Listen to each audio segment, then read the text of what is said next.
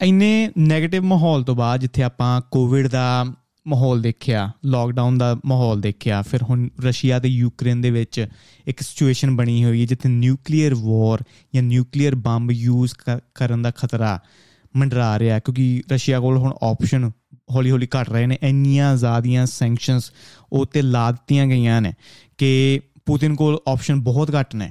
ਤੇ ਜਦੋਂ ਇੱਕ ਬੰਦੇ ਨੂੰ ਤੁਸੀਂ ਕੋਨੇ ਤੇ ਲਾ ਦਿਓ ਤੇ ਅਟੈਕ ਕਰਨ ਤੋਂ ਇਲਾਵਾ ਆਪਸ਼ਨ ਕੋ ਨਹੀਂ ਰਹਿੰਦੀ ਹੁਣ। ਬੈਂਕਿੰਗ ਸਿਸਟਮ ਉਹਨਾਂ ਦਾ ਖਰਾਬ ਹੋ ਚੁੱਕਾ ਹੈ। ਐਪਲ ਪੇ ਗੂਗਲ ਪੇ ਕੋਈ ਵੀ ਕਾਰਡ ਉੱਥੇ ਨਹੀਂ ਚੱਲਦਾ ਪਿਆ। ਕੈਸ਼ ਹੀ ਜ਼ਿਆਦਾਤਰ ਵਰਤਿਆ ਜਾ ਰਿਹਾ। ਤੇ ਫਿਰ ਪੈਟਰੋਲ ਦੇ ਪ੍ਰਾਈਸਸ ਤੁਸੀਂ ਦੇਖਿਆ, ਜਦੋਂ ਉਹਦੇ ਪੈਟਰੋਲ ਨੂੰ ਬੈਨ ਕਰਤਾ ਪ੍ਰਾਈਸਸ ਬਹੁਤ ਜ਼ਿਆਦਾ ਵਧ ਰਹੇ ਨੇ ਤੇ ਹੋਰ ਹੌਲੀ ਹੌਲੀ ਹੋਰ ਵੀ ਵਧਣਗੇ। ਤੇ ਇੰਨੀ ਨਿਊਜ਼ 네ਗੇਟਿਵ ਤੋਂ ਬਾਅਦ ਇੱਕ ਪੋਜ਼ਿਟਿਵਿਟੀ ਥੋੜੀ ਜਿਹੀ ਆਪਾਂ ਨੂੰ ਮਿਲੀ। ਪੰਜਾਬ ਦੇ ਵਿੱਚ ਇਲੈਕਸ਼ਨਸ ਤੋਂ ਬਾਅਦ ਜਦੋਂ ਭਗਵੰਤ ਮਾਨ ਆਪ ਦਾ ਕੈਂਡੀਡੇਟ ਜਿੱਤਿਆ, ਇੱਕ ਪੋਜ਼ਿਟਿਵ ਹੋਪ ਕਿ ਜੋ ਇੱਕ ਚੇਨ ਬਣੀ ਹੋਈ ਸੀ ਅਕਾਲੀ ਦਲ, ਕਾਂਗਰਸ ਕਾਂਗਰਸ, ਅਕਾਲੀ ਦਲ, ਇੱਕ ਚੰਗੁਲ ਚੋਂ ਆਪਾਂ ਬਾਹਰ ਨਿਕਲੇ, ਜਿੱਥੇ ਇੱਕ ਹੀ ਸਿੱਕੇ ਦੇ ਦੋ ਪਹਿਲੂ, ਇਹ ਦੋਵੇਂ ਪਾਰਟੀਆਂ ਸੀ। ਤੇ ਲੱਗ ਨਹੀਂ ਸੀ ਰਿਹਾ ਕਿ ਇਹ ਦਿੱਕਜ ਕਦੀ ਥੱਲੇ ਆਉਣਗੇ ਬਟ ਆਪ ਨੇ ਫਿਰ ਮੈਂ ਕਹਾਂ ਦਿੱਲੀ ਤੋਂ ਬਾਅਦ ਪੰਜਾਬ ਦੇ ਵਿੱਚ ਸਿੱਧ ਕੀਤਾ ਤੇ ਇੱਕ ਇੱਕ ਵਾਰਨਿੰਗ ਵਾਲਾ ਸਾਈਨ ਜੋ ਇੰਡੀਆ ਨੂੰ ਰੂਲ ਕਰਦੇ ਪਏ ਨੇ ਦਿੱਗਜ, ਉਹਨਾਂ ਵਾਸਤੇ ਕਿ ਜੇ ਉਹ ਹੁਣ ਵੀ ਆਪਣੇ ਦੇ ਵਿੱਚ ਸੁਧਾਰ ਨਹੀਂ ਕਰਨਗੇ ਤੇ ਆਪ ਕਿਤੇ ਨਾ ਕਿਤੇ ਪ੍ਰੋਪਗੇਟ ਕਰੇਗੀ ਸਲੋਲੀ ਸਲੋਲੀ ਤੇ ਇੰਡੀਆ ਦੇ ਵੱਡੇ ਮੋਰਚਿਆਂ ਤੱਕ ਪਹੁੰਚੇਗੀ। ਭਾਵੇਂ 10 15 ਸਾਲ ਲੱਗਣ ਆਪ ਨੂੰ ਉੱਥੇ ਪਹੁੰਚਦੇ ਪਹੁੰਚਦੇ, ਪਰ ਆਪ ਜ਼ਰੂਰ ਉੱਥੇ ਪਹੁੰਚੇਗੀ ਤੇ ਸ਼ਾਇਦ ਇੱਕ ਬਦਲਾਅ ਇੰਡੀਆ ਦੇ ਵਿੱਚ ਆਵੇਗਾ। ਚਲੋ ਹੁਣ ਹਮਨੇ ਆਪਾਂ ਆਪਣੇ ਮੁੱਦੇ ਦੇ ਉੱਤੇ, ਅੱਜ ਦੇ ਟੌਪਿਕ ਦੇ ਉੱਤੇ, ਮੇਰਾ ਦੋਸਤ ਗੋਰਾ ਇੱਥੋਂ ਦਾ, ਜੋ ਇੰਡੀਆ ਦੇ ਕਲਚਰ ਵੱਲ, ਕਿਉਂਕਿ ਮੇਰੇ ਨਾਲ ਹੈਂਗ ਆਊਟ ਕਰਦਾ ਤੇ ਆਫਿਸ 'ਚ ਹੋਰ ਵੀ ਦੋ ਤਿੰਨ ਇੰਡੀਅਨਸ ਨੇ ਇੰਡੀਆ ਦੇ ਕਲਚਰ ਵੱਲ ਬੜਾ ਹੀ ਜ਼ਿਆਦਾ ਫੈਸੀਨੇਟਡ ਹੁੰਦਾ ਕਿ ਇੰਡੀਆ ਦੇ ਵਿੱਚ ਕਿੱਦਾਂ ਹਰੇਕ ਚੀਜ਼ ਚੱਲਦੀ ਹੈ। ਤੇ ਧਾਰਮਿਕ ਬੁੱਕਸ ਉਹ ਬਹੁਤ ਪੜ੍ਹਦਾ, ਜਿੱਦਾਂ ਗੀਤਾ ਬਹੁਤ ਪੜ੍ਹਦਾ ਹੈ, ਫਿਰ ਬੁੱਧੀਜ਼ਮ ਦੇ ਉੱਤੇ ਸਪਿਰਚੁਅਲਿਟੀ ਦੇ ਉੱਤੇ, ਤੇ ਹੌਲੀ ਹੌਲੀ ਹੁਣ ਸਿੱਖੀਜ਼ਮ ਵੱਲ ਵੀ ਵਧਿਆ ਕਿਉਂਕਿ ਸਿੱਖੀਜ਼ਮ ਇੱਕ ਜੇ ਪੂਰੇ ਵਰਲਡ ਵਾਈਡ ਸਕੇਲ ਤੇ ਦੇਖੀਏ, ਇੱਕ ਇੰਨਾ ਦਿੱਗਜ ਧਰਮ ਮੈਂ ਨਹੀਂ ਕਹਾਂਗਾ ਤੇ ਉਹ ਜਦੋਂ ਇਦਾਂ ਗ੍ਰੈਵਿਟੇਟ ਹੋ ਰਿਹਾ ਤੇ ਮੈਨੂੰ ਕਾਫੀ ਉਹ ਕੁਐਸਚਨ ਕਰਦਾ ਤੇ ਉਹ ਚਾਹੁੰਦਾ ਕਿ ਇੰਡੀਆ ਦੇ, ਪੰਜਾਬ ਦੇ ਕਲਚਰ ਨੂੰ ਕਿਤੇ ਨਾ ਕਿਤੇ ਕਿਤੇ ਨਾ ਕਿਤੇ ਐਕਸਪੀਰੀਅੰਸ ਕਰੇ। ਤੇ ਜਦੋਂ ਵੀ ਉਹ ਕਿਚਨ ਚ ਆਉਂਦਾ ਨਾ ਕਦੀ ਕਦੀ ਮੈਂ ਇੰਡੀਅਨ ਖਾਣਾ ਖਾਣਾ ਹੁੰਦਾ ਤੇ ਮੈਂ ਉਹਦੇ ਨਾਲ ਜ਼ਰੂਰ ਸ਼ੇਅਰ ਕਰਦਾ। ਕਹਿੰਦਾ ਯਾਰ ਜਿੰਨੇ ਵੀ ਰੈਸਟੋਰੈਂਟਸ 'ਚ ਮੈਂ ਜਾਣਾ ਵਾਂ, ਦੇਖਦਾ ਵਾਂ, ਖਾਣਾ ਪੀਣਾ ਵਾਂ ਇੰਡੀਆ ਇੰਡੀਆ ਦੇ ਰੈਸਟੋਰੈਂਟਸ ਦੇ ਵਿੱਚ, ਉੱਥੇ ਨਾ ਖਾਣਾ ਲਗਭਗ ਇੱਕੋ ਹੀ ਤਰ੍ਹਾਂ ਦਾ ਤੇ ਮੈਨੂੰ ਨਹੀਂ ਲੱਗਦਾ ਕਿ ਇੱਕ ਆਮ ਇੰਡੀਅਨ ਇਹ ਖਾਣਾ ਕੰਜ਼ਿਊਮ ਕਰਦਾ ਹੋਏਗਾ। ਇਹ ਤੰਦੂਰੀ ਚਿਕਨ ਹੋ ਗਿਆ ਜਾਂ ਟਿਮਕਾਣਾ ਚਿਕਨ ਹੋ ਗਿਆ, ਫਲਾਣਾ ਚਿਕਨ ਹੋ ਗਿਆ। ਕਹਿੰਦਾ ਯਾਰ ਇੰਡੀਆ ਦੇ ਲੋਕ ਤੇ ਇੰਨੇ ਪੈਸੇ ਵਾਲੇ ਨਹੀਂ। ਇਹ ਆਮ ਇੰਡੀਅਨ ਨਹੀਂ ਖਾਂਦੇ ਹੋਣਗੇ। ਮੈਂ ਐਕਸਪੀਰੀਅੰਸ ਕਰਨਾ ਚਾਹੁੰਦਾ ਵਾਂ ਇੱਕ ਆਮ ਇੰਡੀਅਨ ਦਾ ਫੂਡ ਕਿ ਉਹ ਕਿੱਦਾਂ ਦਾ ਖਾਣਾ ਖਾਂਦੇ ਨੇ। ਤੇ ਮੈਂ ਪਹਿਲੋਂ ਤੇ ਪ੍ਰਪੋਜ਼ ਕੀਤਾ ਕਿ ਮੈਂ ਕਿਹਾ, ਕਿਉਂ ਨਾ ਆਪਾਂ ਗੁਰਦੁਆਰੇ ਚੱਲੀਏ ਤੇ ਮੈਂ ਗੁਰਦੁਆਰੇ ਲੈ ਕੇ ਜਾਵਾਂ। ਤੇ ਇੱਕ ਤੇ ਮੇਰਾ ਕਲਚਰ ਤੂੰ ਦੇਖ ਲਏਗਾ, ਸਾਡੀ ਸਪਿਰਚੁਅਲਿਟੀ ਦੇਖ ਲਏਗਾ ਕਿ ਅਸੀਂ ਪ੍ਰੇਅਰ ਵਾਸਤੇ ਕੀ ਕਰਦੇ ਆ। ਤੇ ਦੂਜਾ ਉੱਥੇ ਲੰਗਰ ਹਾਲ ਵੀ ਹੁੰਦਾ, ਕਿਉਂਕਿ ਮੇਰਾ ਧਰਮ ਕਹਿੰਦਾ ਕਿ ਪਹਿਲਾਂ ਤੁਸੀਂ ਆ ਕੇ ਲੰਗਰ ਛਕੋ, ਆਪਣੇ ਪੇਟ ਨੂੰ ਸੈਟੀਸਫਾਈ ਕਰੋ, ਕਿਉਂਕਿ ਜੇ ਤੁਸੀਂ ਭੁੱਖੇ ਹੋ ਤਾਂ ਤੁਹਾਡਾ ਧਿਆਨ ਸ਼ਾਇਦ ਪ੍ਰੇਅਰ ਵੱਲ ਨਹੀਂ ਲੱਗੇਗਾ। ਪਹਿਲਾਂ ਆਪਣੇ ਆਪ ਨੂੰ ਸੈਟੀਸਫਾਈ ਕਰੋ ਤੇ ਫਿਰ ਤੁਸੀਂ ਪ੍ਰੇਅਰ ਕਰੋ ਤੇ ਨਾਲੇ ਉੱਥੇ ਖਾਣਾ ਵੀ ਖਾ ਲੈ, ਜੋ ਇੱਕ ਆਮ ਇੰਡੀਅਨ ਖਾਂਦਾ, ਆਮ ਪੰਜਾਬੀ ਖਾਂਦਾ, ਦਾਲ ਜਾਂ ਫੁਲਕੇ ਜਾਂ ਚੌਲ ਹੋ ਗਏ। ਤੇ ਨਾਲੇ ਮੇਰੇ ਕਲਚਰ ਨੂੰ ਵੀ ਦੇਖ ਲਈ। ਤੇ ਉਹ ਕਾਫੀ ਰਿਲੈਕਟੈਂਟ ਸੀ। ਕਹਿੰਦਾ, ਨਹੀਂ ਯਾਰ, ਮੈਨੂੰ, ਮੈਂ ਬੜਾ ਔਕਵਰਡ ਜਿਹਾ ਫੀਲ ਕਰਾਂਗਾ। ਹਜੇ ਨਹੀਂ, ਹਜੇ ਮੈਂ ਰੈਡੀ ਨਹੀਂ ਹਾਂ ਤੇਰੇ ਟੈਂਪਲ ਜਾਣ ਵਾਸਤੇ। ਤੇ ਗੁਰਦੁਆਰੇ ਤੋਂ ਪਿੱਛੇ ਨਾ ਇੱਕ ਛੋਟਾ ਜਿਹਾ ਰੈਸਟੋਰੈਂਟ ਹੈ, ਬਹੁਤ ਛੋਟਾ। ਤੇ ਮੈਂ ਕਿਹਾ, ਕਿਉਂ ਨਾ ਮੈਂ ਤੈਨੂੰ ਉੱਥੇ ਲੈ ਕੇ ਜਾਵਾਂ? ਉੱਥੇ ਤੈਨੂੰ ਮੀਟ ਤਾਂ ਨਹੀਂ ਮਿਲੇਗਾ ਵੈਜੀਟੇਰੀਅਨ ਰੈਸਟੋਰੈਂਟ ਹੈ। ਬਟ ਇੱਕ ਆਮ ਇੰਡੀਅਨ ਦੀ ਡਾਈਟ ਸ਼ਾਇਦ ਤੈਨੂੰ ਜ਼ਰੂਰ ਮਿਲ ਜਾਏ। ਉੱਥੇ ਸਾਊਥ ਇੰਡੀਅਨ ਖਾਣਾ, ਫਿਰ ਪੰਜਾਬੀ ਖਾਣਾ ਉੱਥੇ ਕਾਫੀ ਮਿਲਦਾ। ਤੇ ਮੈਂ ਉੱਥੇ ਲੈ ਕੇ ਗਿਆ। ਤੇ ਪਹਿਲੋਂ ਉਹਨੂੰ ਅੰਮ੍ਰਿਤਸਰੀ ਥਾਲੀ ਕਰਵਾ ਕੇ ਦਿੱਤੀ। ਉਹ ਥਾਲੀ ਦੇ ਵਿੱਚ ਸੀ ਆਈ ਥਿੰਕ ਚਣੇ ਸੀ, ਕਾਲੇ ਚਣੇ ਸੀ, ਦਾਲ ਸੀ, ਫਿਰ ਆਲੂ ਮਟਰ ਸੀ ਤੇ ਥੋੜੇ ਚੌਲ ਥੋੜਾ ਦਹੀਂ ਥੋੜਾ ਜਿਹਾ ਸਲਾਦ ਤੇ ਨਾਲ ਫੁਲਕੇ। ਤੇ ਉਹਨੇ ਖਾਦੇ 20 ਡਾਲਰ ਦੀ ਸਾਨੂੰ ਪਈ ਥਾਲੀ।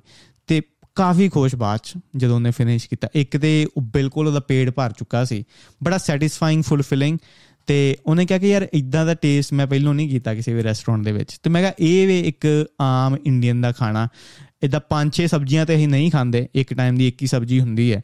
ਬਟ ਕਾਫੀ ਸੈਟੀਸਫਾਈਂਗ ਤੇ ਸਵੇਰੇ, ਦੁਪਹਿਰੇ, ਸ਼ਾਮੀ ਅਸੀਂ ਫੁਲਕੇ ਜਾਂ ਚੌਲ ਨਾਲ ਜ਼ਰੂਰ ਕੰਜ਼ਿਊਮ ਕਰਦੇ ਆ ਤੇ ਇੱਕ ਉਹਨੇ ਕ੍ਰਿਟਿਕ ਕੀਤਾ ਪੁਆਇੰਟ ਕਹਿੰਦੇ ਯਾਰ ਫਿਰ ਤੁਸੀਂ ਮੀਟ ਕਦੋਂ ਖਾਂਦੇ ਹੋ?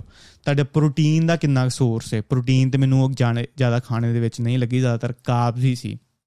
ਤੇ ਮੈਂ ਕਿਹਾ ਪ੍ਰੋਟੀਨ ਦਾ ਚੱਕਰ ਇਹ ਵੇ ਮੀਟ ਦਾ ਚੱਕਰ ਇਹ ਵੇ ਕਿ ਹਰੇਕ ਬੰਦਾ ਜਾਂ ਆਮ ਬੰਦਾ ਇੰਨਾ ਪੈਸੇ ਵਾਲਾ ਨਹੀਂ ਕਿ ਮੀਟ ਨੂੰ ਰੋਜ਼ ਅਫੋਰਡ ਕਰ ਸਕੇ।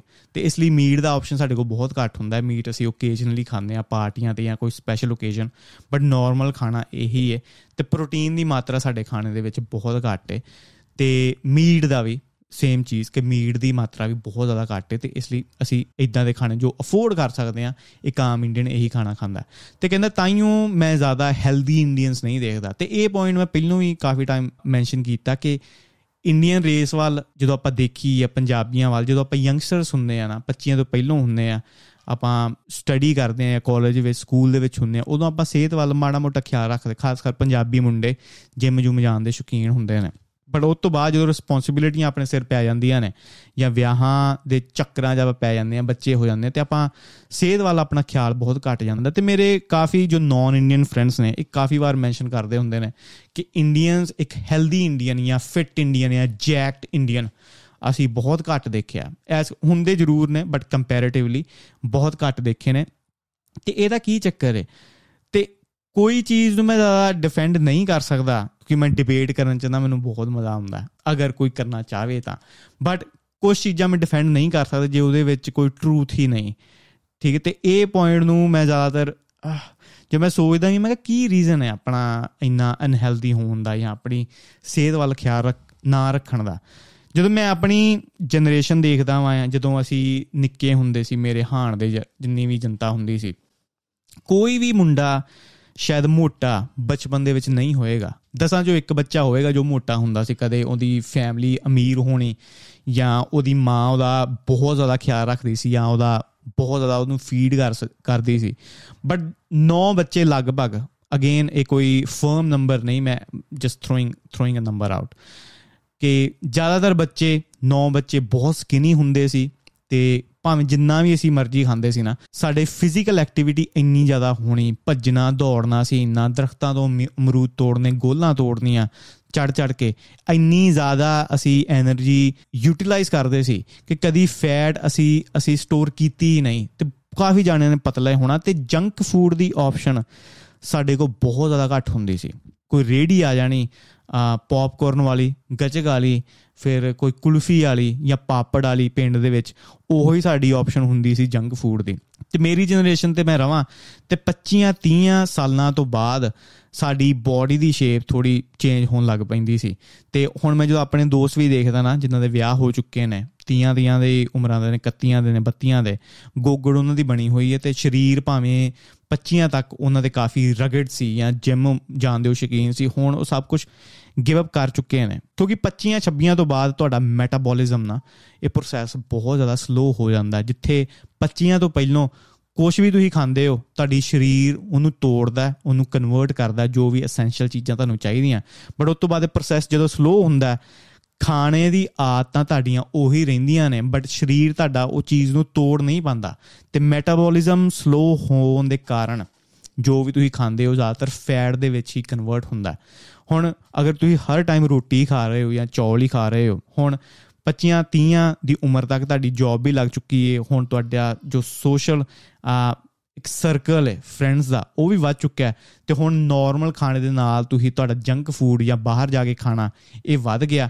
ਬਟ ਐਕਸਰਸਾਈਜ਼ ਜਿੱਥੇ ਪਹਿਲੋਂ ਤੁਸੀਂ ਜਾਰੀ ਕਰਦੇ ਸੀ, ਹੁਣ ਰਿਸਪੌਂਸਿਬਿਲਿਟੀਆਂ ਦੇ ਕਾਰਨ ਤੁਸੀਂ ਐਕਸਰਸਾਈਜ਼ ਬਹੁਤ ਘਟਾਤੀ। ਤੇ ਇਹ ਜੋ ਫੈਟ ਨੈਸ ਹੈ, ਉਹ ਬੜੀ ਵਾਧੀ ਰਹਿੰਦੀ ਹੌਲੀ ਹੌਲੀ ਤੇ ਜਿੰਨਾ ਚਿਰ ਆਪਾਂ ਖਾਣੇ ਦੀਆਂ ਆਦਤਾਂ ਨਹੀਂ ਸੁਧਾਰਦੇ ਇਹ ਜੋ ਬੈਲੀ ਹੈ ਆਪਣੀ ਜਾਂ ਬਾਹਾਂ ਹੋਰ ਪਤਲੀਆਂ ਜਾਂ ਲੱਤਾਂ ਹੋਰ ਪਤਲੀਆਂ ਹੁੰਦੀਆਂ ਰਹਿੰਦੀਆਂ, ਤੇ ਐਕਸਕਿਊਜ਼ ਬਹੁਤ ਜ਼ਿਆਦਾ ਆਪਣੇ ਵੱਧ ਜਾਂਦੇ ਨੇ 25 ਜਾਂ 30 ਉਮਰ ਤੋਂ ਬਾਅਦ। ਇੱਕ ਮੇਰਾ ਦੋਸਤ ਸੀ, ਮੈਂ ਉਦੋਂ ਇੰਡੀਆ ਹੁੰਦਾ ਸੀ ਨਾ, ਤੇ ਇੰਡੀਆ ਉਹਨੇ ਮੇਰੇ ਨਾਲ ਨਾਲ ਜਿਮ ਸ਼ਿਮ ਲਾਣਾ ਅਸੀਂ ਐਕਸਰਸਾਈਜ਼ ਕਰਨੀ ਇਕੱਠਿਆਂ।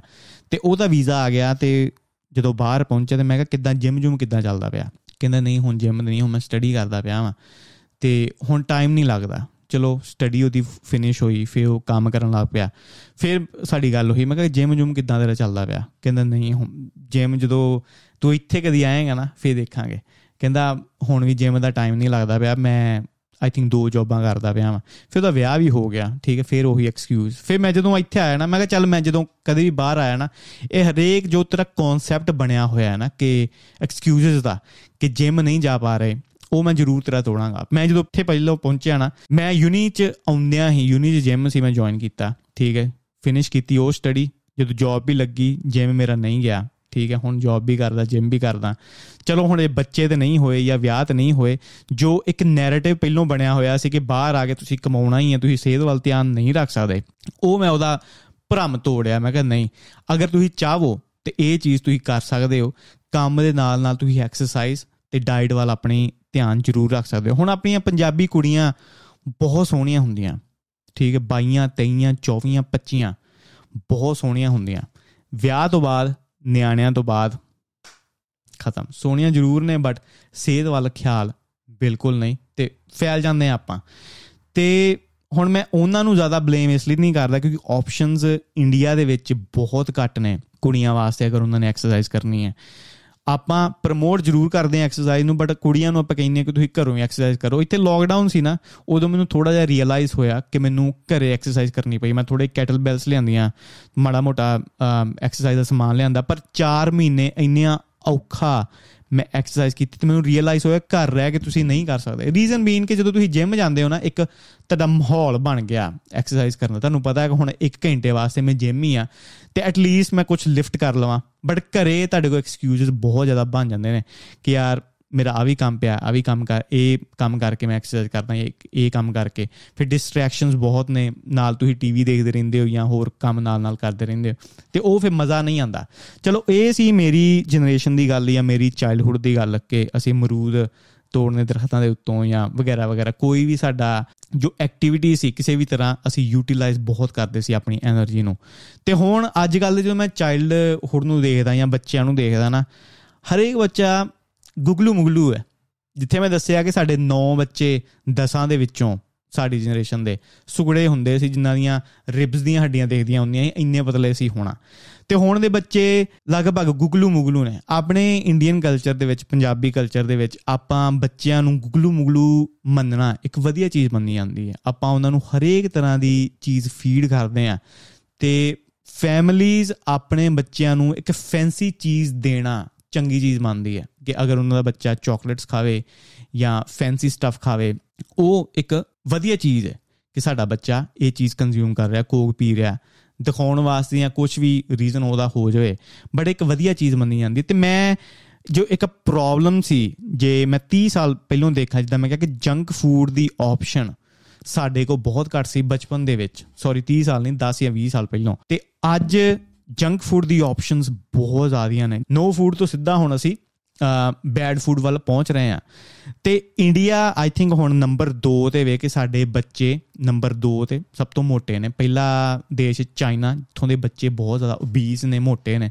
ਤੇ ਇੰਡੀਆ ਆਉਂਦਾ ਨੰਬਰ 2 ਦੇ ਉੱਤੇ। ਤੇ ਮੈਂ ਜ਼ਿਆਦਾਤਰ ਪੇਰੈਂਟਸ ਨੂੰ ਬਲੇਮ ਇਸ ਲਈ ਕਰਦਾ ਵਾਂ, ਉਹ ਐਕਟਿਵ ਨਹੀਂ ਰਹਿੰਦੇ ਕਿ ਬੱਚਿਆਂ ਨੂੰ ਕੀ ਚੀਜ਼ ਖਵਾਉਣੀ ਚਾਹੀਦੀ ਹੈ, ਕਿ ਲੈਕ ਆਫ ਨੌਲੇਜ ਹੈ ਉਹਨਾਂ ਦੀ। ਹੁਣ ਮੈਂ ਨਾ ਯੂਨੀ ਚ ਪੜਿਆ ਵਾਂ ਆਪਣੇ ਆਪ ਨੂੰ ਮੈਂ ਮੰਨਦਾ ਕਿ ਮੈਂ ਪੜਿਆ ਲਿਖਿਆ ਮੁੰਡਾ ਹਾਂ ਬਟ ਮੇਰੀ, ਜਦੋਂ ਮੈਂ ਇੰਡੀਆ ਹੁੰਦਾ ਸੀ ਨਾ, ਮੇਰੀ ਨੌਲੇਜ ਦੇ ਵਿੱਚ ਬਹੁਤ ਜ਼ਿਆਦਾ ਲੈਕ ਸੀ ਕਿ ਮੈਂ ਜੂਸ ਬਹੁਤ ਪੀਣਾ ਉਦੋਂ, ਠੀਕ ਹੈ? ਔਰੇਂਜ ਦਾ ਜੂਸ ਰੇਡੀ ਜੂਸ ਵਾਲੀ ਰੇਡੀ ਤੇ ਰੁਕਣਾ ਰੋਜ਼ਾਨਾ ਬਣਾਉਣਾ ਇੱਕ ਗਲਾਸ ਤੇ ਉਹ ਮੈਂ ਪੀਣਾ ਜਿਮ ਤੋਂ ਬਾਅਦ।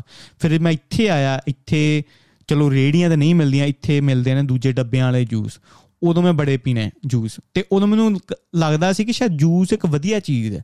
ਬਟ ਕੋਈ ਵੀ ਚੀਜ਼ ਜੋ ਤੁਹਾਡੀ ਬਣੀ ਹੋਈ ਹੈ ਖਾਣ ਵਾਸਤੇ you are not supposed to drink ਕਿਉਂਕਿ 슈ਗਰ ਦਾ ਫਰੂਕਟੋਜ਼ ਦਾ ਲੈਵਲ ਬਹੁਤ ਜ਼ਿਆਦਾ ਹਾਈ ਹੁੰਦਾ ਜੂਸ ਦੇ ਵਿੱਚ। ਜਦੋਂ ਪੀਂਦੇ ਹੋ ਤੁਸੀਂ ਲਿਵਰ ਦੇ ਉੱਤੇ ਇੱਕ ਬਹੁਤ ਤਗੜਾ ਅਟੈਕ ਹੁੰਦਾ। ਲਿਵਰ ਨੂੰ ਉਹਦਾ ਪ੍ਰੋਸੈਸ ਕਰਨਾ ਬਹੁਤ ਔਖਾ ਹੋ ਜਾਂਦਾ। ਤੇ ਇਸ ਲਈ ਅਗਰ ਮੈਂ ਮੰਨਦਾ ਵਾਂ, ਮੈਂ ਪੜਿਆ ਲਿਖਿਆ ਵਾਂ ਬਟ ਮੇਰੀ ਨੌਲੇਜ ਦੇ ਵਿੱਚ ਇੰਨਾ ਗੈਪ ਹੈ ਤੇ ਮੈਂ ਪੇਰੈਂਟਸ ਨੂੰ ਫਿਰ ਜ਼ਿਆਦਾ ਬਲੇਮ ਨਹੀਂ ਕਰ ਸਕਦਾ। ਰੀਜ਼ਨ ਬੀਨ ਕਿ ਅਗਰ ਮੈਨੂੰ ਨਹੀਂ ਪਤਾ ਤੇ ਉਹ ਆਪਣੀ ਨੌਲੇਜ ਕਿੱਥੋਂ ਲੈਣਗੇ? ਤੇ ਆਪਣੇ ਇਦਾਂ ਕਿ ਚਿਕਨ ਨੂੰ ਸਿਰਫ ਹੈਲਦੀ ਹੀ ਮੰਨਿਆ ਜਾਂਦਾ। ਚਿਕਨ ਇਸ ਚਿਕਨ, ਭਾਵੇਂ ਉਹ ਕਿਸੇ ਵੀ ਤਰੀਕੇ ਦਾ ਬਣੇ, ਭਾਵੇਂ ਉਹ ਉਹਨੂੰ ਫਰਾਈ ਕਰੋ, ਭਾਵੇਂ ਉਹਨੂੰ ਬੇਕ ਕਰੋ, ਆਪਾਂ ਨੂੰ ਇੰਨਾ ਜ਼ਿਆਦਾ ਫ਼ਰਕ ਨਹੀਂ। ਭਾਵੇਂ ਉਹ ਪੀਜ਼ੇ ਤੇ ਖਾਓ। ਅਗਰ ਤੁਸੀਂ ਪੀਜ਼ਾ ਵੀ ਖਾਂਦੇ ਹੋ ਨਾ, ਤੁਸੀਂ ਪ੍ਰੈਫਰ ਕਰਦੇ ਹੋ ਚਿਕਨ ਵਾਲਾ ਪੀਜ਼ਾ ਕਿਉਂਕਿ ਉਹ ਥੋੜਾ ਜਿਹਾ ਹੈਲਦੀ ਹੈ। ਬਟ ਨਹੀਂ ਕਿਸ ਤਰੀਕੇ ਨਾਲ ਕਿਹੜੀ ਚੀਜ਼ ਮੰਨਦੀ ਹੈ, ਉਹ ਵੀ ਬਹੁਤ ਜ਼ਿਆਦਾ ਮੈਟਰ ਕਰਦੀ ਹੈ। ਆਪਾਂ ਸਿਰਫ ਚਿਕਨ ਤੇ ਜਾਂ ਖਾਣੇ ਦੇ ਤਵੱਜੋ ਨਹੀਂ, ਉਹਦੇ ਬਣਨ ਦੇ ਤਰੀਕੇ ਤੇ ਵੀ ਤਵੱਜੋ ਦੇਣੀ ਚਾਹੀਦੀ ਆਪਾਂ ਨੂੰ। ਤੇ ਬਾਕੀ ਅੱਜ ਕੱਲ ਜਿੱਦਾਂ ਪਹਿਲੋਂ ਵੀ ਤੇ ਹੁਣ ਵੀ ਆਈ ਡੋਨਟ ਥਿੰਕ ਕਿ ਜੋ ਇੱਕ ਖੇਡ ਦਾ ਮਾਹੌਲ ਹੈ, ਆਪਣੇ ਪੇਰੈਂਟਸ ਆਪਣੇ ਬੱਚਿਆਂ ਨੂੰ ਪ੍ਰੋਤਸਾਹਿਤ ਕਰਦੇ ਨੇ ਕਿ ਤੁਸੀਂ ਜ਼ਿਆਦਾ ਖੇਡੋ। ਖੇਡਣ ਵਾਲੇ ਤੇ ਵੀ ਆਪਾਂ ਬਹੁਤ ਜ਼ਿਆਦਾ ਪਿੱਛੇ ਆ ਤੇ ਸਰਕਾਰ ਵੀ ਸ਼ਾਇਦ ਇੱਕ ਹੈਲਥ ਪ੍ਰੋਮੋਸ਼ਨ ਨਹੀਂ ਕਰਦੀ ਕਿਸੇ ਵੀ ਤਰੀਕੇ ਨਾਲ। ਭਾਵੇਂ ਕੋਈ ਰਿਲੀਜੀਅਸ ਗਰੁੱਪ ਹੈ, ਸਰਕਾਰੀ ਗਰੁੱਪ ਹੈ, ਕਿਸੇ ਵੀ ਤਰ੍ਹਾਂ ਦੀ ਕੋਈ ਵੀ ਰੈਗੂਲੇਸ਼ਨ ਨਹੀਂ ਇੰਡੀਆ ਦੇ ਵਿੱਚ, ਜਦੋਂ ਇੰਡੀਆ 'ਚ ਖਾਣੇ ਦੀਆਂ ਐਡਸ ਆਉਂਦੀਆਂ ਨੇ। ਆਈ ਥਿੰਕ ਫਰਾਂਸ ਦੇ ਵਿੱਚ 2001 ਜਾਂ 2002 ਤੋਂ ਹੋਰ ਵੀ ਕੰਟਰੀਜ਼ ਨੇ ਕਿ ਉਹਨਾਂ ਨੇ ਟੀਵੀ ਦੇ ਉੱਤੇ ਐਡਸ ਚਲਾਉਣੀਆਂ ਸ਼ੁਰੂ ਕੀਤੀਆਂ ਕਿ 슈ਗਰ ਵਰਗੀਆਂ ਚੀਜ਼ਾਂ ਜਾਂ ਐਰਾ ਵਗੈਰਾ ਚੀਜ਼ਾਂ ਤੁਹਾਡੀ ਸਿਹਤ ਵਾਸਤੇ ਹਾਨੀਕਾਰਕ ਨੇ ਤੇ ਐਟ ਲੀਸਟ ਉੱਥੋਂ ਦੇ ਸਿਟੀਜ਼ਨਸ ਨੂੰ ਪਤਾ ਲੱਗਦਾ ਕਿ ਯਾਰ ਆਹ ਚੀਜ਼ ਮਾੜੀ ਹੈ ਸਾਡੇ ਵਾਸਤੇ। ਬਟ ਇੰਡੀਆ ਦੇ ਵਿੱਚ ਕੋਈ ਰੈਗੂਲੇਸ਼ਨ ਨਹੀਂ, ਨਾ ਹੀ ਇੰਡੀਆ ਦੀ ਗਵਰਨਮੈਂਟ ਕੰਟਰੋਲ ਕਰਦੀ ਹੈ ਵੱਡੇ ਘਰਾਣੇ ਜਾਂ ਕਾਰਪੋਰੇਸ਼ਨ ਜਿੱਦਾਂ ਡੋਮਿਨੋਸ ਹੋ ਗਿਆ। ਡੋਮਿਨੋਸ ਇੰਡੀਆ ਦੇ ਵਿੱਚ ਕੀ ਕਰਦਾ ਕਿ ਆਪਣੇ ਡੱਬੇ ਦੇ ਉੱਤੇ ਕੋਈ ਵੀ ਉਹ ਫੈਕਟਸ ਹੁੰਦੇ ਨੇ ਨਾ ਨਿਊਟ੍ਰੀਸ਼ਨਸ ਫੈਕਟ ਉਹ ਸ਼ੋ ਨਹੀਂ ਕਰਦਾ। ਤੇ ਇਹ ਦੇ ਸਪੋਜ਼ ਟੂ ਸ਼ੋ ਇਟ ਕਿਉਂਕਿ ਇਹ ਇਲੀਗਲ ਹੈ ਉਸ ਤੋਂ ਬਗੈਰ ਖਾਣਾ ਵੇਚਣਾ ਕਿ ਖਾਣੇ ਦੇ ਅੰਦਰ ਕੀ ਹੈ। ਤੇ ਚੀਜ਼ ਦੀ ਜਗ੍ਹਾ ਉਹ ਆਈ ਥਿੰਕ ਕੋਈ ਸੌਸ ਪਾਉਂਦੇ ਨੇ। ਕਿਸੇ ਨੂੰ ਕੋਈ ਕਿਸੇ ਨੂੰ ਕਿਸੇ ਵੀ ਤਰੀਕੇ ਦਾ ਕੋਈ ਨੌਲੇਜ ਨਹੀਂ ਬਟ ਆਪਾਂ ਕੰਜ਼ਿਊਮ ਕਰ ਰਹੇ ਆ ਫਿਰ ਮੈਕਡੀ ਹੋ ਗਿਆ KFC ਹੋ ਗਿਆ, ਇਹਨਾਂ ਦੀਆਂ ਫਰਾਈਜ਼ ਦੇ ਵਿੱਚ ਸਾਲਟ ਦਾ ਹੀ ਰੇਸ਼ੋ ਹੋ ਗਈ ਜਾਂ ਫੈਟ ਦੀ ਰੇਸ਼ੋ ਹੋ ਗਈ ਪਰਸੈਂਟੇਜ ਹੋ ਗਈ। ਇੱਥੋਂ ਦੀਆਂ ਕੰਟਰੀਆਂ ਨਾਲੋਂ 6 ਜਾਂ 7 ਟਾਈਮ ਹਾਇਰ ਹੈ, ਠੀਕ ਹੈ? ਇਹ ਜ਼ਿਆਦਾ ਐਡਿਕਟਡ ਖਾਣ ਦੇ ਵਿੱਚ। ਤੇ ਜਦੋਂ ਗੱਲ ਆਉਂਦੀ ਹੈ ਕੋਲਡ ਡਰਿੰਕਸ ਦੀ, ਮੈਕਡੀ ਤੇ KFC ਆਪਣੇ ਨਾਲ ਆਪਸ਼ਨ ਦਿੰਦੀ ਹੈ ਪਾਣੀ ਜਾਂ ਕੋਕ, ਦੋਵਾਂ ਦਾ ਰੇਟ ਇੱਕੋ ਹੀ ਹੈ। ਤੇ ਆਪਣੇ ਲੋਕ ਇਦਾਂ ਦੇ ਨੇ ਕਿ ਜਦੋਂ ਆਪਾਂ ਨੂੰ ਆਪਸ਼ਨ ਮਿਲਦੀ ਹੈ ਪਾਣੀ ਲੈਣਾ ਹੈ ਜਾਂ ਕੋਕ ਲੈਣਾ ਸੇਮ ਰੇਟ ਦੇ ਵਿੱਚ, ਆਪਾਂ ਹਮੇਸ਼ਾ ਕੋਕ ਨੂੰ ਯੂਜ਼ ਕਰਦੇ ਆ ਤੇ ਕੋਕ ਦੀ ਐਡਿਕਸ਼ਨ ਇੱਕ ਬੜੀ ਸੀਰੀਅਸ ਐਡਿਕਸ਼ਨ ਹੈ। ਸ਼ੁਰੂ ਸ਼ੁਰੂ ਚ ਮੈਂ ਵੀ ਜਦੋਂ ਇੱਥੇ ਆਇਆ ਨਾ ਕਿਉਂਕਿ ਇੰਡੀਆ ਦੇ ਵਿੱਚ ਕੋਕ ਬਹੁਤ ਜ਼ਿਆਦਾ ਘੱਟ ਮਿਲਦਾ ਸੀ। ਮਿਲਦਾ ਇਨ ਇਨ ਦ ਸੈਂਸ ਕਿ ਅਫੋਰਡ ਨਹੀਂ ਸੀ ਕਰ ਸਕਦੇ।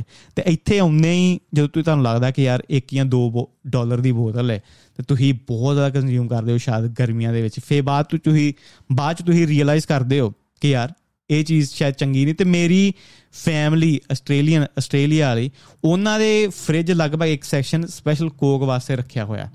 ਤੇ ਕੋਕ ਸਿਹਤ ਵਾਸਤੇ ਉਹ ਚ ਕਿੰਨੀ ਜ਼ਿਆਦਾ ਸ਼ੂਗਰ ਹੈ। ਉਹ ਕਿਸੇ ਲਈ ਮੈਟਰ ਨਹੀਂ ਕਰਦੀ, ਕਿਉਂਕਿ ਕੋਕ ਹੈ ਟੇਸਟ ਬੜਾ ਅੱਛਾ ਕਰਦਾ ਚਲੋ ਜੀ, ਆਪਾਂ ਜ਼ਰੂਰ ਕੰਜ਼ਿਊਮ ਕਰਦੇ ਆਂ ਤੇ ਇਹਦੇ ਵਿੱਚ ਫੂਡ ਇੰਡਸਟਰੀ ਦੇ ਵਿੱਚ ਰੀਜ਼ਨ ਇਹ ਆਪਾਂ ਨੂੰ ਇੰਨਾ ਜ਼ਿਆਦਾ ਐਡਿਕਟਡ ਕਰ ਰਹੇ ਨੇ ਇੰਡੀਆ ਦੇ ਵਿੱਚ, ਕਿਉਂਕਿ 1.3 ਬਿਲੀਅਨ ਲੋਕ ਨੇ। ਤਾਂ ਸੋਚੋ ਤੁਸੀਂ 1.3 ਬਿਲੀਅਨ ਲੋਕ ਨੂੰ ਸਸਤਾ ਖਾਣਾ ਦੇ ਕੇ ਐਡਿਕਟਡ ਕਰ ਦਵੋ ਖਾਣੇ ਦਾ, ਤੇ ਕਿੰਨਾ ਜ਼ਿਆਦਾ ਪ੍ਰੋਫਿਟ ਇਹਨਾਂ ਵਿੱਚੋਂ ਆਪਾਂ ਕੱਢ ਸਕਦੇ ਆ ਤੇ ਹੁਣ ਜਦੋਂ ਮੈਂ ਇਹ ਚੀਜ਼ ਨੂੰ ਲਿੰਕ ਕਰਾਂ ਫਾਰਮ ਬਿਲਸ ਦੇ ਵਿੱਚ ਕਿ ਅੰਬਾਨੀ ਤੇ ਅੰਡਾਨੀ ਨੇ, ਇਹ ਚੀਜ਼ ਨੂੰ ਦੇਖਿਆ ਕਿ ਯਾਰ ਖਾਣਾ ਇੱਕ ਐਦਾਂ ਦੀ industry I think 5 trillion dollar ਖਾਣੇ ਦੇ ਵਿੱਚ ਹਰ ਸਾਲ ਯੂਜ਼ ਹੁੰਦੇ ਨੇ ਇੰਡਸਟਰੀ ਬਹੁਤ ਜ਼ਿਆਦਾ ਤਗੜੀ ਹੈ। ਟਾਪ 10 ਇੰਡਸਟਰੀਜ਼ ਦੇ ਵਿੱਚ ਖਾਣਾ ਆਈ ਥਿੰਕ 5ਵੇਂ ਜਾਂ 6ਵੇਂ ਨੰਬਰ ਤੇ ਆਂਦਾ ਕਿ ਇੰਨੀ ਪ੍ਰੋਫਿਟੇਬਲ ਹੋਵੇ। ਤੇ ਸੋਚੋ, ਅੰਬਾਨੀ ਤੇ ਅੰਡਾਨੀ ਨੇ ਇਹੀ ਚੀਜ਼ ਦੇਖੀ ਕਿ ਇਹਦੇ ਵਿੱਚ ਆਪਾਂ ਕਿੰਨਾ ਜ਼ਿਆਦਾ ਪ੍ਰੋਫਿਟ ਗੇਨ ਕਰ ਸਕਦੇ ਹਾਂ ਤੇ ਤਾਂ ਹੀ ਉਹ ਫਾਰਮ ਬਿਲਸ ਇਸ ਤਰ੍ਹਾਂ ਪੇਸ਼ ਕੀਤੇ ਗਏ ਤੇ ਇਸ ਲਈ ਗਵਰਨਮੈਂਟ ਕਿਸੇ ਵੀ ਤਰ੍ਹਾਂ ਦੀ ਰੈਗੂਲੇਸ਼ਨਸ ਨਹੀਂ ਰੱਖਦੀ, ਖਾਸ ਕਰ ਇੰਡੀਆ ਦੇ ਵਿੱਚ, ਕਿਉਂਕਿ ਕਾਰਪੋਰੇਸ਼ਨਸ ਪੈਸੇ ਬਣਾਏਗੀ ਤੇ ਗਵਰਨਮੈਂਟ ਆਬਵੀਅਸਲੀ ਉਹਨਾਂ ਦੇ ਥਰੂ ਹੀ ਫੰਡਡ ਹੈ। ਤੇ ਇਸ ਲਈ ਇੰਡੀਆ ਇੱਕ ਇਦਾਂ ਦੀ ਮਾਰਕੀਟ ਹੈ, ਜਿੱਥੇ ਇਹ ਚੀਜ਼ ਨੂੰ ਪ੍ਰੋਪੋਗੇਟ ਕੀਤਾ ਜਾ ਰਿਹਾ ਤੇ ਪਰਸਨਲ ਚੋਇਸ ਤੇ ਮੈਟਰ ਕਰਦੀ ਹੀ ਹੈ, ਹਰੇਕ ਬੰਦੇ ਦੀ। ਆਪਾਂ ਪਹਿਲੋਂ ਵੀ ਸਿਹਤ ਵੱਲ ਜ਼ਿਆਦਾ ਨਹੀਂ ਖਿਆਲ ਰੱਖਿਆ, ਕਿਉਂਕਿ ਆਪਣਾ ਕਲਚਰ ਹੈ ਖਾਣੇ ਪੀਣੇ ਵਾਲਾ।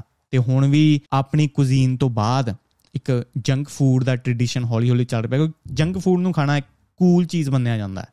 ਕਾਲਜਸ ਕਾਲਜਸ ਦੇ ਵਿੱਚ ਜਾਂ ਸਕੂਲਸ ਦੇ ਵਿੱਚ ਬੱਚੇ ਸ਼ੋਅ ਆਫ ਕਰਦੇ ਨੇ ਆਈ ਥਿੰਕ ਜੰਕ ਫੂਡ ਖਾ ਕੇ। ਤੇ ਇਸ ਲਈ ਆਪਾਂ ਸਪੋਰਟਸ ਦੇ ਵਿੱਚ ਵੀ ਬਹੁਤ ਪਿੱਛੇ ਆ ਕਿਤੇ ਨਾ ਕਿਤੇ ਇਹ ਅਗਰ ਮੈਨੂੰ ਫੂਡ ਦੇ ਨਾਲ ਜੋੜਾਂ, ਆਪਣੀ ਆਦਤਾਂ ਦੇ ਨਾਲ ਜੋੜਾਂ। ਤੇ ਪਰਸਨਲ ਚੋਇਸ ਇਦਾਂ ਮੈਂ ਗੱਲ ਕਰ ਰਿਹਾ ਸੀ, ਕਿ ਪਰਸਨਲ ਚੋਇਸ ਵੀ ਮੈਟਰ ਕਰਦੀ ਹੈ, ਜਦੋਂ ਖਾਣੇ ਦੀ ਗੱਲ ਆਉਂਦੀ ਹੈ, ਆਪਾਂ ਗਵਰਨਮੈਂਟ ਨੂੰ ਕਿਤਨਾ ਕਿਸੇ ਹੱਦ ਤੱਕ ਬਲੇਮ ਕਰ ਸਕਦੇ ਆ ਕਾਰਪੋਰੇਸ਼ਨਸ ਨੂੰ ਕਿਸੇ ਹੱਦ ਤੱਕ ਬਲੇਮ ਕਰ ਸਕਦੇ ਆ ਜਦੋਂ ਮੈਂ ਆਪਣੀ ਜਨਰੇਸ਼ਨ ਦੀ ਗੱਲ ਕੀਤੀ ਕਿ ਸਾਡੇ ਕੋਲ ਜ਼ਿਆਦਾ ਆਪਸ਼ਨਸ ਨਹੀਂ ਸੀ, ਉਦੋਂ ਕੋਈ ਡੋਮਿਨੋਸ ਨਹੀਂ ਸੀ, ਉਦੋਂ ਕੋਈ KFC ਨਹੀਂ ਸੀ, ਕੋਈ ਮੈਕਡੀ ਨਹੀਂ ਸੀ। ਬਟ ਫਿਰ ਵੀ 25 26 ਤੋਂ ਬਾਅਦ ਅਸੀਂ ਗਿਵ ਅਪ ਕਰਤਾ, ਠੀਕ ਆਪਣੇ ਖਾਣੇ ਦੀਆਂ ਆਦਤਾਂ ਆਪਾਂ ਨਹੀਂ ਸੁਧਾਰੀਆਂ। ਆਪਾਂ ਹਮੇਸ਼ਾ ਆਪਣਾ ਕਲਚਰ ਹੈ ਫੂਡ ਕਲਚਰ ਆਪਾਂ ਛੋਟੀਆਂ-ਛੋਟੀਆਂ ਓਕੇਜਨਸ ਦੇ ਉੱਤੇ ਫੂਡ ਦੇ ਥਰੂ ਹੀ ਸੈਲੀਬ੍ਰੇਟ ਕਰਦੇ ਆ ਆਪਾਂ ਫੂਡ ਵੰਡਣਾ ਫੂਡ ਇੱਕ ਦੂਜੇ ਨੂੰ ਦੇਣਾ, ਆਪਾਂ ਬਹੁਤ ਵਧੀਆ ਚੀਜ਼ ਮੰਨਦੇ ਆ ਤੇ ਇਸੇ ਤਰ੍ਹਾਂ ਹਰੇਕ ਤਿਉਹਾਰ ਵੀ ਆਪਾਂ ਮਨਾਉਂਦੇ ਆ ਥਰੂ ਫੂਡ ਭਾਵੇਂ ਮਠਾਈਆਂ ਹੋ ਜਾਣ। ਕਿਸੇ ਨਾ ਕਿਸੇ ਤਰ੍ਹਾਂ ਦੇ ਫੂਡ ਕੰਜ਼ੰਪਸ਼ਨ ਕਰਕੇ ਹੀ ਆਪਾਂ ਕੋਈ ਵੀ ਤਿਉਹਾਰ ਮਨਾਉਂਦੇ ਆ ਤੇ ਆਪਣਾ ਫੂਡ ਇੰਨਾ ਜ਼ਿਆਦਾ ਐਡਿਕਟਡ ਹੈ, ਖਾਸ ਕਰ ਇੰਡੀਅਨ ਫੂਡ ਬਹੁਤ ਜ਼ਿਆਦਾ ਮਸਾਲੇ, ਬਹੁਤ ਜ਼ਿਆਦਾ ਸਪਾਈਸਸ ਹੁਣ ਇੱਥੋਂ ਅਗਰ ਮੈਂ ਆਪਣੀ ਪਰਸਨਲ ਚੋਇਸ ਦੀ ਗੱਲ ਕਰਾਂ ਨਾ, ਮੇਰਾ Monday to Thursday to Friday ਬਹੁਤ ਮਿਜ਼ਰੇਬਲ ਹੁੰਦਾ ਰੀਜ਼ਨ ਬੀਨ ਕਿ ਖਾਣਾ ਸਪਾਈਸੀ ਮੈਂ ਬਿਲਕੁਲ ਬਹੁਤ ਘੱਟ ਖਾਂਦਾ ਵਾਂ। ਜ਼ਿਆਦਾਤਰ ਮੈਂ ਖਾਂਦਾ ਵਾਂ ਆਂਡੇ, ਸਲਾਦ ਹੋ ਗਿਆ ਸਟੇਕ ਹੋ ਗਿਆ। ਆਂਡੇ, ਸਲਾਦ ਸਟੇਕ ਆਂਡੇ, ਸਲਾਦ ਸਟੇਕ ਫਿਰ ਫਰਾਈਡੇ ਟੂ ਸੰਡੇ ਪੂਰੀ ਮੈਂ ਆਪਣੀ ਭਾਂਗਾ ਕੱਢ ਦਿੰਦਾ ਵਾਂ, ਜੋ ਮੈਂ ਹਫ਼ਤੇ ਦੇ ਵਿੱਚ ਨਹੀਂ ਖਾ ਪਾਇਆ ਸੀ। ਠੀਕ ਹੈ, ਇੱਕ ਮੇਰੀ ਪਰਸਨਲ ਚੋਇਸ ਹੈ ਤੇ ਇਹ ਪਰਸਨਲ ਚੋਇਸ ਦੇ ਕਾਰਨ ਮੈਂ ਮੰਨਦਾ, ਆਪਣੇ ਆਪ ਨੂੰ ਫਿੱਟ ਮੰਨਦਾ ਕਿ ਐਟਲੀਸਟ ਮੈਂ ਥੋੜਾ ਇੱਕ ਕੰਟਰੀਬਿਊਟ ਕਰ ਰਿਹਾ ਆਪਣੀ ਹੈਲਥ ਵਾਸਤੇ। ਬਟ ਫੇਰ ਵੀ ਮੰਡੇ ਟੂ ਫਰਾਈਡੇ ਜਦੋਂ ਵਿੱਚ ਮੈਂ ਆਪਣਾ ਡਾਈਟ ਕਰਦਾ ਹੁੰਦਾ, ਕਿਤੇ ਨਾ ਕਦੀ ਨਾ ਕਦੀ ਮੈਂ ਟੁੱਟ ਜਾਂਦਾ ਟੁੱਟ ਜਾਂਦਾ ਕਿ ਜਦੋਂ ਘਰੇ ਭਾਬੀ ਬਣਾਉਂਦੀ ਹੈ, ਕੋਈ ਸਪਾਈਸੀ ਸਬਜ਼ੀ ਜਾਂ ਤੜਕਾ ਲੱਗਦਾ ਹੁੰਦਾ, ਉਹ ਮੈਂ ਕਿਦੋਂ ਮੈਂ ਰੈਜ਼ਿਸਟ ਨਹੀਂ ਕਰ ਸਕਦਾ। ਕਿ 24 ਸਾਲ ਮੈਂ ਇੰਡੀਆ ਰਿਹਾ, ਮੈਂ ਉਹੀ ਖਾਣਾ ਖਾਦਾ ਤੇ ਮੈਂ ਉਹਦੇ ਵੱਲ ਬਹੁਤ ਜ਼ਿਆਦਾ ਗ੍ਰੈਵਿਟੇਟ ਹੁੰਦਾ ਕਿ ਕਦੋਂ ਫਰਾਈਡੇ ਆਵੇ ਤੇ ਮੈਂ ਕੋਈ ਨਾ ਕੋਈ ਮਸਾਲੇ ਵਾਲੀ ਚੀਜ਼ ਖਾਵਾਂ। ਤੇ ਮੈਨੂੰ ਪਤਾ ਕਿੰਨਾ ਐਡਿਕਟਡ ਹੈ ਆਪਣਾ ਖਾਣਾ, ਕਿੰਨਾ ਸਵਾਦਿਸ਼ਟ ਹੈ ਤੇ ਕਿੰਨਾ ਲੋਕੀ ਕੰਟਰੋਲ ਨਹੀਂ ਕਰ ਪਾਉਂਦੇ। ਬਟ ਫਿਰ ਵੀ ਇਹ ਆਪਣੇ ਹੀ ਹੱਥ ਦੇ ਵਿੱਚ ਹੈ ਕਿ ਆਪਣੇ ਆਪ ਨੂੰ ਕੰਟਰੋਲ ਕਰਨਾ। ਇੱਥੋਂ ਮੈਂ 40 50 ਸਾਲਾਂ ਦੇ ਗੋਰੇ ਦੇਖਦਾ, ਗੋਰੀਆਂ ਦੇਖਦਾ, ਕਦੀ ਕਦੀ ਬੀਚ ਤੇ ਮੈਂ ਜਾਂਦਾ ਤੇ ਬੱਚਿਆਂ ਨਾਲ ਆਉਂਦੇ ਨੇ ਤੇ ਦੋਵੇਂ ਜੋੜਾ, ਦੋਵੇਂ ਇੰਨੇ ਜ਼ਿਆਦਾ ਚਿਜ਼ਲਡ ਹੁੰਦੇ ਨੇ ਤੇ ਇੰਨੇ ਜ਼ਿਆਦਾ ਫਿੱਟ ਹੁੰਦੇ ਨੇ ਤੇ ਮੈਂ ਦੇਖ ਕੇ ਹੈਰਾਨ ਹੁੰਦਾ ਕਿ ਮੈਂ ਮੰਨ ਨਹੀਂ ਸਕਦਾ ਕਿ ਇਹਨਾਂ ਦੇ ਦੋ ਜਾਂ ਤਿੰਨ ਬੱਚੇ ਨੇ। ਤੇ ਆਪਣੇ ਦੋ ਜਾਂ ਤਿੰਨ ਬੱਚੇ ਵਾਲੇ ਕਪਲਸ ਨੂੰ ਤੁਸੀਂ ਆਰਾਮ ਨਾਲ ਪਛਾਣ ਸਕਦੇ ਹੋ। ਭਾਵੇਂ ਉਹ ਹੋਣ 25 26 ਸਾਲਾਂ ਦੇ ਪਰ ਦੇਖਣ ਦੇ ਵਿੱਚ ਸ਼ਾਇਦ ਉਹ 30 40 ਸਾਲਾਂ ਦੇ ਲੱਗਣਗੇ ਤੇ ਗੋਰਿਆਂ ਦਾ ਆਪੋਜ਼ਿਟ ਹੈ ਕਿ ਉਹ ਹੁੰਦੇ ਭਾਵੇਂ 40 50 ਸਾਲਾਂ ਦੇ ਲੱਗਦੇ ਨੇ ਕਿ ਉਹ 30 35 ਸਾਲਾਂ ਦੇ। ਰੀਜ਼ਨ ਬੀਨ ਕਿਉਂਕਿ ਉਹਨਾਂ ਦਾ ਮੈਂ ਖਾਣਾ ਵੀ ਖਾ ਕੇ ਦੇਖਿਆ। ਖਾਣਾ ਉਹਨਾਂ ਦਾ ਬਹੁਤ ਜ਼ਿਆਦਾ ਬੋਰਿੰਗ ਹੈ, ਠੀਕ ਹੈ, ਬਹੁਤ ਜ਼ਿਆਦਾ ਕੋਈ ਉਹਨਾਂ 'ਚ ਨਮਕ ਨਹੀਂ, ਕੋਈ ਉਹਨਾਂ 'ਚ ਮਸਾਲਾ ਨਹੀਂ, ਜਦੋਂ ਉਹ ਡਿਨਰ ਕਰਦੇ ਨੇ ਜਾਂ ਲੰਚ ਕਦੀ ਕਦੀ ਲੈ ਕੇ ਆਉਂਦੇ ਨੇ, ਮੈਂ ਖਾਣਾ ਦੇਖਦਾ, ਬਿਲਕੁਲ ਮੈਸ਼ ਪੋਟੇਟੋਜ਼ ਹੋ ਗਏ ਜਾਂ ਇੱਕ ਪੀਸ ਆਫ ਮੀਟ ਹੋ ਗਿਆ, ਇਦਾਂ ਦਾ ਉਹਨਾਂ ਦਾ ਖਾਣਾ ਤੇ ਭਾਵੇਂ ਇੰਨਾ ਸਵਾਦਿਸ਼ਟ ਨਹੀਂ ਬਟ ਫਿਰ ਵੀ ਸਿਹਤ ਵਾਸਤੇ ਬਹੁਤ ਚੰਗਾ ਤੇ ਸਿੱਟਾ ਅੱਜ ਦੇ ਐਪੀਸੋਡ ਦਾ ਇਹੀ ਰਹੇਗਾ ਕਿ ਜ਼ਰੂਰ ਖਾਣਾ, ਹਰੇਕ ਤਰ੍ਹਾਂ ਦਾ ਖਾਣਾ ਸ਼ਾਇਦ ਜ਼ਰੂਰੀ ਨਹੀਂ, ਕਿਹੜਾ ਸਹੀ ਖਾਣਾ ਹੈ ਇਹ ਚੀਜ਼ ਮੈਟਰ ਕਰਦੀ ਹੈ ਤੇ ਕੋਈ ਵੀ ਚੀਜ਼ ਅਗਰ ਬੜੀ ਟੇਸਟੀ ਹੈ ਖਾਣ ਦੇ ਵਿੱਚ, ਤੇ ਸ਼ਾਇਦ ਉਹ ਸਿਹਤ ਵਾਸਤੇ ਇੰਨੀ ਚੰਗੀ ਨਹੀਂ। ਰੂਲ ਆਫ ਥੰਮ ਮੇਰਾ ਤੇ ਇਹੀ ਹੈ ਤੇ ਮੈਂ ਆਪਣੇ ਦਿਮਾਗ ਨੂੰ ਟ੍ਰਿਕ ਇਦਾਂ ਹੀ ਕਰਦਾ ਵਾਂ ਕਿ ਇੱਕ ਜਾਂ ਦੋ ਦਿਨ ਆਪਣੇ ਵਾਸਤੇ ਮੈਂ ਰੱਖੇ ਹੋਏ ਨੇ ਕਿ ਜਿੱਥੇ I go berserk I go like I can have anything I want ਠੀਕ ਹੈ? ਤੇ ਮੈਂ ਉਹ ਦਿਨਾਂ ਨੂੰ ਲੁੱਕ ਫੋਰਵਰਡ ਕਰਦਾ ਹਾਂ ਕਿ ਕਦੋਂ ਉਹ ਦਿਨ ਆਉਣ ਤੇ ਮੈਂ ਆਪਣਾ ਜੋ ਸਾਰਾ ਪੜਾਸ ਖਾਣੇ ਦੇ ਵਿਰੁੱਧ ਮੇਰੀ ਬਣੀ ਹੋਈ ਹੈ, ਮੈਂ ਹਰੇਕ ਚੀਜ਼ ਕੰਜ਼ਿਊਮ ਕਰਾਂ ਤੇ ਇਹ ਚੀਜ਼ ਮੈਨੂੰ ਮੋਟੀਵੇਟਰ ਰੱਖਦੀ ਹੈ, ਉਹ 5 ਦਿਨਾਂ ਵਾਸਤੇ ਜਦੋਂ ਮੈਂ ਕੁਝ ਨਹੀਂ ਖਾਣਾ ਹੁੰਦਾ ਤੇ ਕੁਝ ਨਾ ਕੁਝ ਤੁਹਾਨੂੰ ਵੀ ਟਰਾਈ ਕਰਨਾ ਚਾਹੀਦਾ ਕਿਉਂਕਿ ਮੈਂ ਮੈਂ ਕਦੀ ਕਦੀ ਭਾਰ ਮੰਨਦਾ ਹਾਂ ਨਾ ਆਪਣੇ ਆਪ ਤੇ ਕਿ ਮੈਂ ਇੱਕ ਇੰਡੀਅਨ ਜਾਂ ਪੰਜਾਬੀ ਆ ਤੇ ਮੈਂ ਆਪਣੇ ਆਪ ਨੂੰ ਰਿਪਰੈਜ਼ੈਂਟ ਕਰ ਰਿਹਾ, ਆਪਣੀ ਰੇਸ ਨੂੰ ਰਿਪਰੈਜ਼ੈਂਟ ਕਰ ਰਿਹਾ ਤੇ make sure you look good make sure you eat good make sure ਜੋ ਜਿੰਨੀਆਂ ਵੀ ਤੇਰੇ ਵਿੱਚ ਹੈਬਿਟਸ ਨੇ ਨਾ, ਉਹ ਬੜੀਆਂ ਚੰਗੀਆਂ ਨੇ। ਤੇ ਆਈ ਥਿੰਕ ਕਿਤੇ ਨਾ ਕਿਤੇ ਹਰੇਕ ਬੰਦੇ ਨੂੰ ਵੀ ਇਹ ਚੀਜ਼ ਕੰਸੀਡਰ ਕਰਨੀ ਚਾਹੀਦੀ ਹੈ ਕਿ ਤੁਸੀਂ ਸਿਰਫ ਆਪਣੇ ਆਪ ਨੂੰ ਰਿਪਰੈਜ਼ੈਂਟ ਨਹੀਂ ਕਰ ਰਹੇ। ਅਗਰ ਤੁਸੀਂ ਬਾਹਰ ਹੋ, ਭਾਵੇਂ ਤੁਸੀਂ ਇੰਡੀਆ ਦੇ ਵਿੱਚ ਵੀ ਹੋ, ਤੁਸੀਂ ਰਿਪਰੈਜ਼ੈਂਟ ਕਰ ਰਹੇ ਹੋ ਆਪਣੀਆਂ ਆਦਤਾਂ ਨੂੰ, ਤੁਹਾਡੇ ਵੇ ਆਫ ਲਾਈਫ ਨੂੰ। ਠੀਕ ਹੈ? ਅਗਰ ਯਾ if you if you not looking good you are not looking good you know ਤੇ ਆਪਣੀ ਸਿਹਤ ਦਾ ਖਿਆਲ ਸਭ ਤੋਂ ਪਹਿਲਾਂ, ਬਾਕੀ ਦੇ ਕੰਮ ਬਾਅਦ ਚ ਪਹਿਲਾਂ ਸਿਹਤ ਜ਼ਰੂਰੀ ਹੈ। ਤੇ ਅਸੀਂ ਖਾਣੇ ਦੀ ਆਦਤਾਂ ਆਪਾਂ ਸੁਧਾਰੀਏ ਤੇ ਐਕਸਰਸਾਈਜ਼ ਹਮੇਸ਼ਾ ਕਰਦੇ ਰਹੀਏ। ਇਹ ਸੀ ਅੱਜ ਦਾ ਐਪੀਸੋਡ ਤੇ ਹੁਣ ਮਿਲਦੇ ਆਪਾਂ ਅਗਲੇ ਐਪੀਸੋਡ ਦੇ ਵਿੱਚ। ਮੈਂ ਤੁਹਾਡਾ ਆਪਣਾ ਕਾਕਾ ਵੱਲੀ, ਨਾਮ ਮੇਰਾ ਗਗਨਦੀਪ ਸਿੰਘ। ਸਤਿ ਸ਼੍ਰੀ ਅਕਾਲ।